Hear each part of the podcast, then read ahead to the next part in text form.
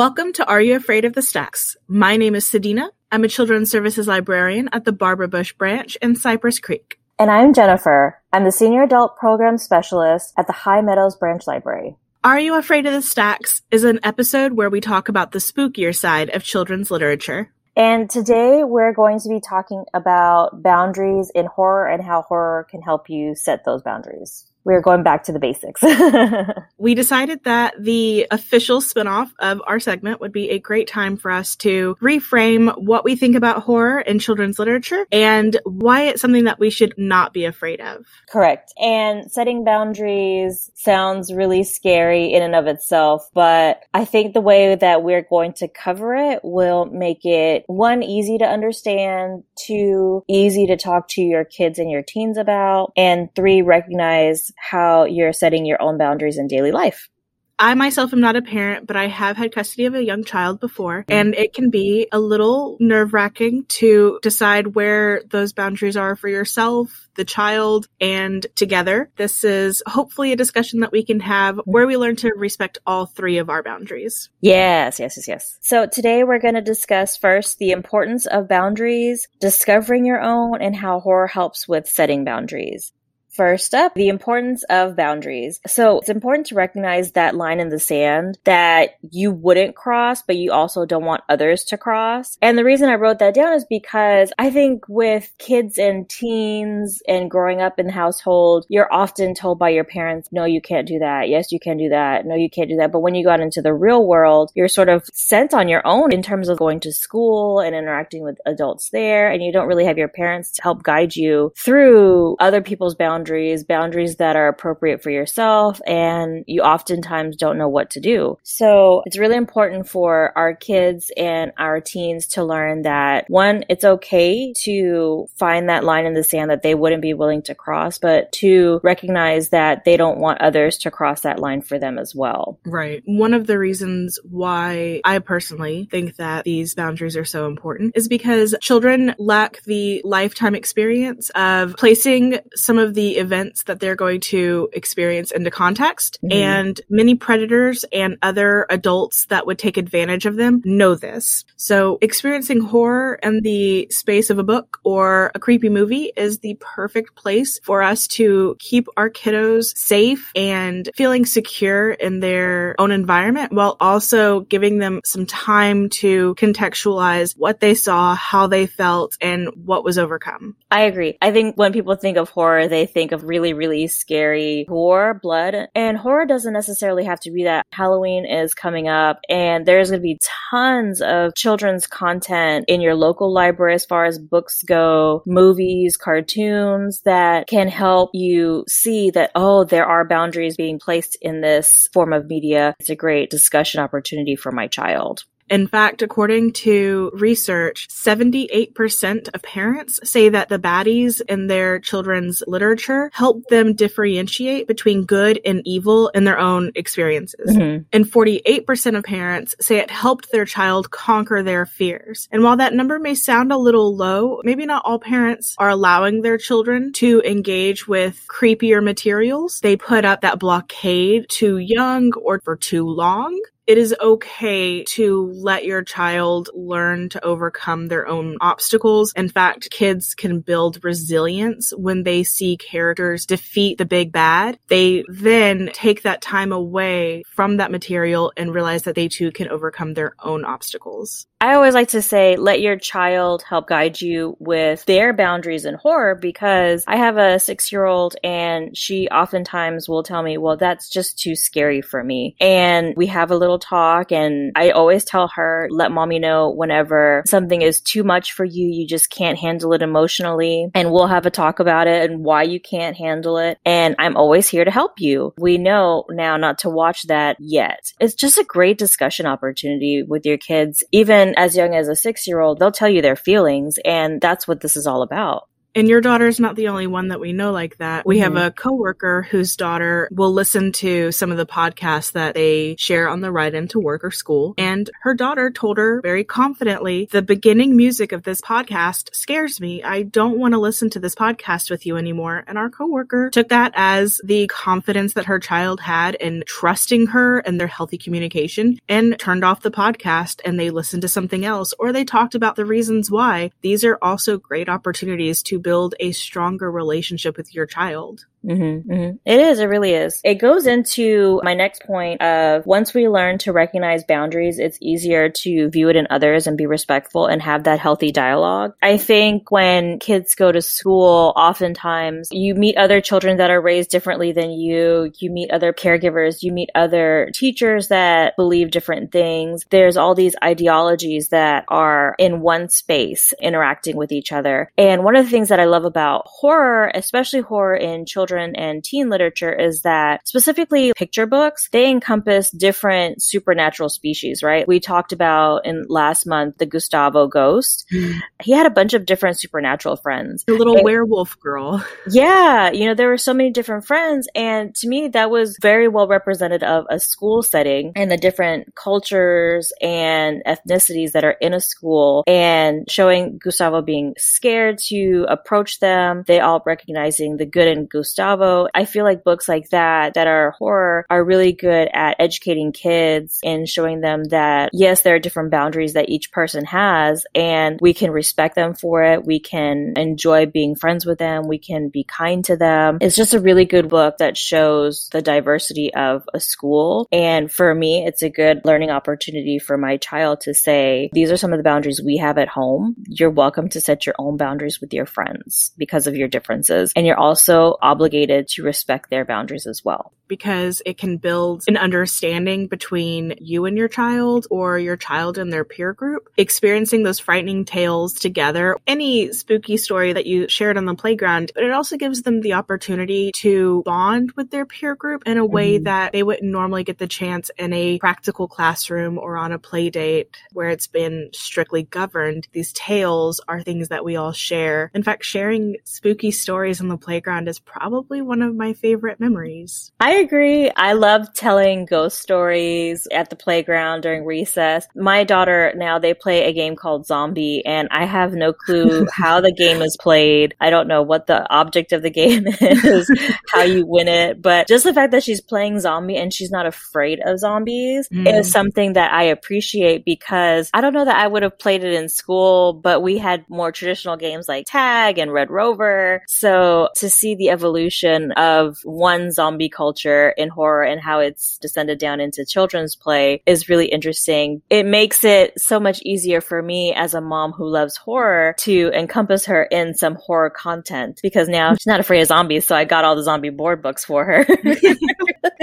That's another great reason to explore these boundaries with your children is that you get to have that connection where you get to relive some of your favorite spooky stories from when mm-hmm. you were a child and continue to pass them on. The playground is one of the greatest cultural exchanges we have. Otherwise, these small little spooky stories, which were not that spooky in retrospect and were so goofy and silly and usually just plays on words, I think that we need to keep them going and it would be a shame for us to lose them because someone was afraid their child could not handle it, which is not giving children the respect they deserve. Children handle so much on an everyday basis. Mm-hmm. I am blown away by how resilient kids are these days. Agree. They're super resilient, super strong. I think oftentimes we don't give them the credit that they deserve. We're so busy trying to mold them into the human beings we want them to be that we mm-hmm. fail to see just how great they are. They're observant. They are empathetic empathetic and mm-hmm. they are deeply contemplative. Mm-hmm. They may not have all of the information or the life experience and context to get everything right all the time, but that is where we open discussions with our children and let them know that we are safe spaces mm-hmm. for them mm-hmm. to come to, that we will not shun them for the things that they enjoy, that we will not tell them that they are wrong, we will not mock them, that they will maybe even share in those experiences with us and realize that we can be maybe not not friends at such a young age, but that we can be closer than authority figure and charge. Right. I mean, I think it's definitely a way to bond with the child, still maintain that authority figure that comes with being a caregiver, but it helps set that foundation for when they do grow up in their in their adulthood that oh, you know, when we were younger, I love that you had those conversations with me because one, you trusted me as you're grown up to set your feelings out. But then on the child's point of view, you know, oh, mom or dad or whoever, I really appreciated you talking to me because it showed that you respected me even as a child to have mm-hmm. these discussions with me. It's a win-win. Yes. We don't need to hide everything from our children in their youth. They know when we're mm-hmm. hiding something and they feel lied to. They feel ostracized. They feel as if you do not care enough about their needs and their ideas to share with them. And whether or not you withhold information and it's just lies by omission, they feel that and mm-hmm. it hurts. Myself growing up as a child in a single parent household, I asked my mom everything. I felt comfortable going to her with any question I had.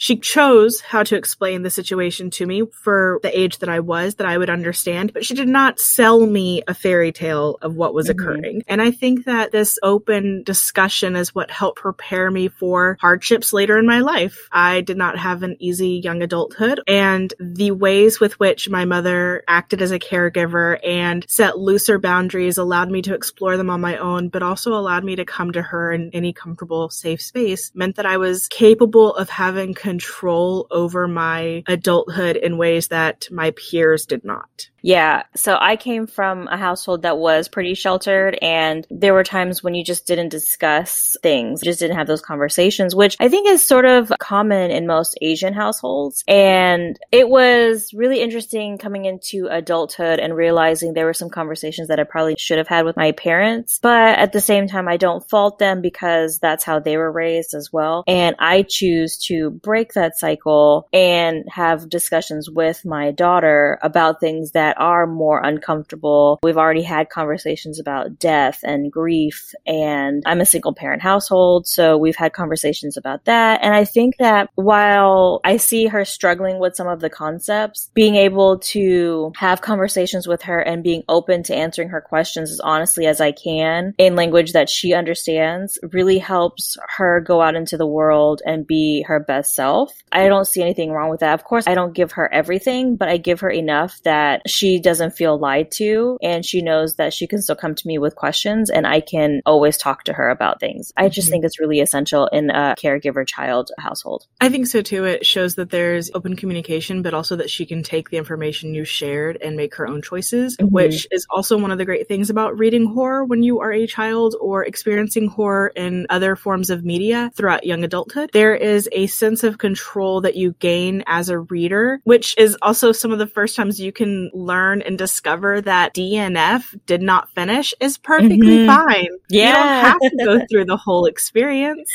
When children are reading a scary story to themselves or being read to by a caregiver that they trust in an environment they feel safe and secure, they have a level of control and they can put it down or ask mm-hmm. you to stop reading and you can step away from it for either a short while or forever. There were definitely books that I put mm-hmm. down and walked away from as a young child understanding that it was too much for me. Mm-hmm. And maybe some of them I never went back to, and some of them I thought about later and would think, you know what, that really wasn't that scary. And now that I've seen other movies or books in a similar plot line, I think I actually know what was going to happen. And it actually wasn't that scary. If anything, it was a little mm-hmm. campy. And so I'm going to go back and I'm going to rediscover that story and try to figure out why it put me on edge so much. Mm-hmm. Those are all very important things. It also helps you learn to to see those warning signs and those red flags mm-hmm. in yourself when you start to have uncomfortable interactions as a young adult with other adults that are not your caregiver and you're able to protect yourself or find an authority figure that can help you find mm-hmm. the boundary. These things are very important lessons to learn. And for parents who do not trust their children to discover these boundaries with them in a safe place where they feel protected, that can come back and bite us later. Mm-hmm, mm-hmm. That that brings up what you said about closing the book. That's just one of the many ways of how to set boundaries with literature and media. Of course, you can close the book, you could turn off the TV. But another thing that I like to bring up is talking to your local librarian is a great way to one, talk about the boundaries that you're having with your child in terms of horror and literature, because your local librarian can give you recommendations. Okay, well, this was too scary. Maybe this will be better. Mm-hmm. Let's try to find something that better fits your child's needs and their wants. Because a lot of times the kids that enjoy horror because they really, really like horror, they do have their own boundaries within horror and they want something that just fits that niche that they really like. And that comes with any genre in literature anyways. But your local librarian will definitely help you when it comes to choosing the right materials for your children, but also let your child talk to the librarian and give them that voice with the librarian because it's so interesting to see and view that conversation being had. When Sadie and I worked together, I would often go into the children's library and just watch the interactions with the librarians and the kiddos because the kiddos, they were able to describe exactly what they wanted and needed in perfect detail, but also perfect. not in perfect detail, yeah. like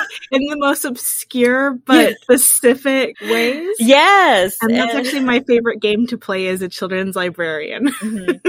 It's just so fun to watch. It's so endearing to watch. One of the things that I really like, and I am having trouble getting the words out, is that they are finding their voice and parents are enabling them to find their own voice within their boundaries. And I just love that. So the next thing I want to bring up is specifically talking about horror and boundaries. We've touched upon you can always close the book. You can turn off the TV if you're being scared or you're finding that it's just too much for you. But how do you respond to horror in literature and your boundaries? Let's just give the Goosebumps books just for publicity's sake because everyone knows the Goosebumps books. These are books that explore the supernatural, definitely horror based. As a child reading them, there were some that really, really scared me. And there were some that were just so funny. I read it over and over again. But the ones that scared me, I always read through them. I never subscribed to the do not finish. That was a thing that I did when I was older, I realized. And I think that was really beneficial to me because it showed me that one, I can confront those things that scare me. And two, I can come out of those scary situations unscathed or if not better than how I entered the book. So confronting your fears or even being brave enough to say, this is too much for me. I can't handle this. I need to put it away. Those are really important lessons to learn. And the earlier you learn them, the better I feel. Agreed. I can still remember the first book I learned to put down and walk away from. And I eventually went back to that book and the setup had been a vampire story of some sorts. And the main character was on the second floor of her household and heard a tapping at the window and looked outside and there was a, what she thought was a vampire tapping on the window floating outside her second floor bedroom window. Mm. And I remember thinking the likelihood of someone being able to get to the second floor window, that's a scary thing. You know, mm-hmm. a lot of homes that have bars on their doors or windows, that's only on the first floor. It's rarely on the second floor because how often do you expect someone to get to the second floor? It was very scary concept to me at mm-hmm. that age. So I put it down and I went and I had dinner with my bubby and my papa. And at dinner, I sat there thinking, in retrospect, the entire book was not that frightening. The build up to it, that little scene was a little scary and the scene itself, but I remember thinking that the book itself was a little campy and that I should go back and finish it. Mm-hmm. So after dinner, I went and I finished it. The explanation was so Scooby Doo that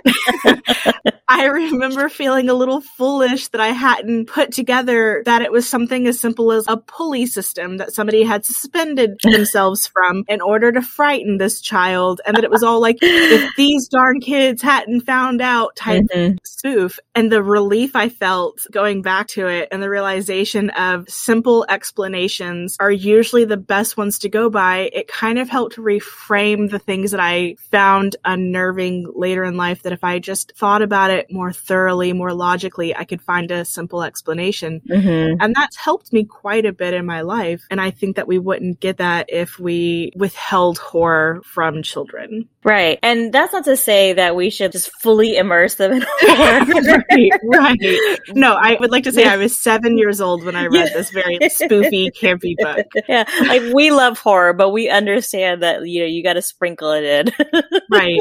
But I will also say the first Goosebumps book I ever read that actually gave me chills was Don't Go in the Basement. Oh, that was and a bad one. That was a good one though, because yeah. it wasn't actually the monster that I feared. Mm-hmm. It was the idea that they were going to allow something that they didn't feel comfortable with to continue because of the authority figure of their caregiver convincing them that they were safe. And this idea that they should inherently trust their father when he was maybe acting uncharacteristically and that they had to push to investigate it. That was the part that scared me that you could mm-hmm. have instincts that told you this is not okay and to have the authority of figures around you try to convince you otherwise. Mm-hmm. That frightened me. I interact with a lot of teens on a normal basis at my current branch and my current branch was also the first branch I ever worked at and I had more interaction with the teens then, even more so because I was a young adult myself. And I could recognize in a lot of the teens some of the issues I had growing up when it came to setting boundaries and talking to authority figures and wanting to rebel. And often I would talk to the teens and I would give them book recommendations. I always gave them book recommendations of what I was reading. And this is before the Twilight uh, saga hit. And even though Harry Potter was always geared towards kids, back then it was shelved in the teen section. So one of the books I would always recommend to the teens was the Harry Potter series just because it had some supernatural elements to it with the witches and the wizardry, but it showed them how to approach authority figures, both good and bad. You know, we talk a lot about kids, but our teens, especially those that, especially now with social media and stuff, the boundaries are kind of clouded a little bit and there's not set boundaries for these teens of what they are willing to go to for likes and views and stuff. I think recommending some good horror books will help them just unconsciously set some boundaries in their head. And it's really important to foster that relationship as library staff with our teens and our kids and help get them to recognize their own boundaries. I think that's a great way for us to segue into talking about my book recommendation. Mm-hmm. My book recommendation is a book that I lived by through undergraduate and especially graduate school for library sciences. It is a book that is called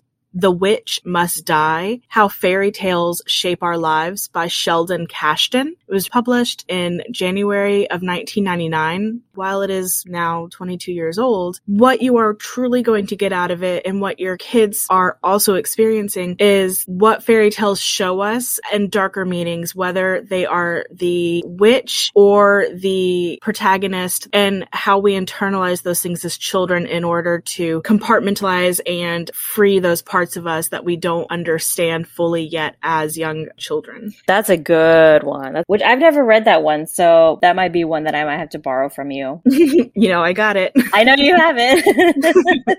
My book recommendation is not necessarily a horror, but it does touch on societal horror that is prevalent right now. The book is titled Silent Alarm by Jennifer Banash, and it is a teen book. It was published in 2015. It explores the aftermath of a school school shooting, but through the viewpoint of the sister of the school shooter. This book took me a couple weeks to read. I had to renew it at the library because it was very heavy. Because at the time, I think we had a school shooting every month, it seemed like. And to read a book in the purview of the sister of the shooter was something I'd never even thought of. So it took on a lot of horror aspects of school shootings and the aftermath and how the family of the shooter deals with it, but also how the victims deal with it. It was really good. And I think that even though, like I said, it's not a horror book, I recommend it because one, it helps you with some boundary setting as far as after a traumatic event, but it also gives you another perspective into someone else's healing process, which I really appreciated. And with that, I think we're going to say goodbye for today. We wanted to thank you for listening to the official spinoff and check us out every month for a new episode.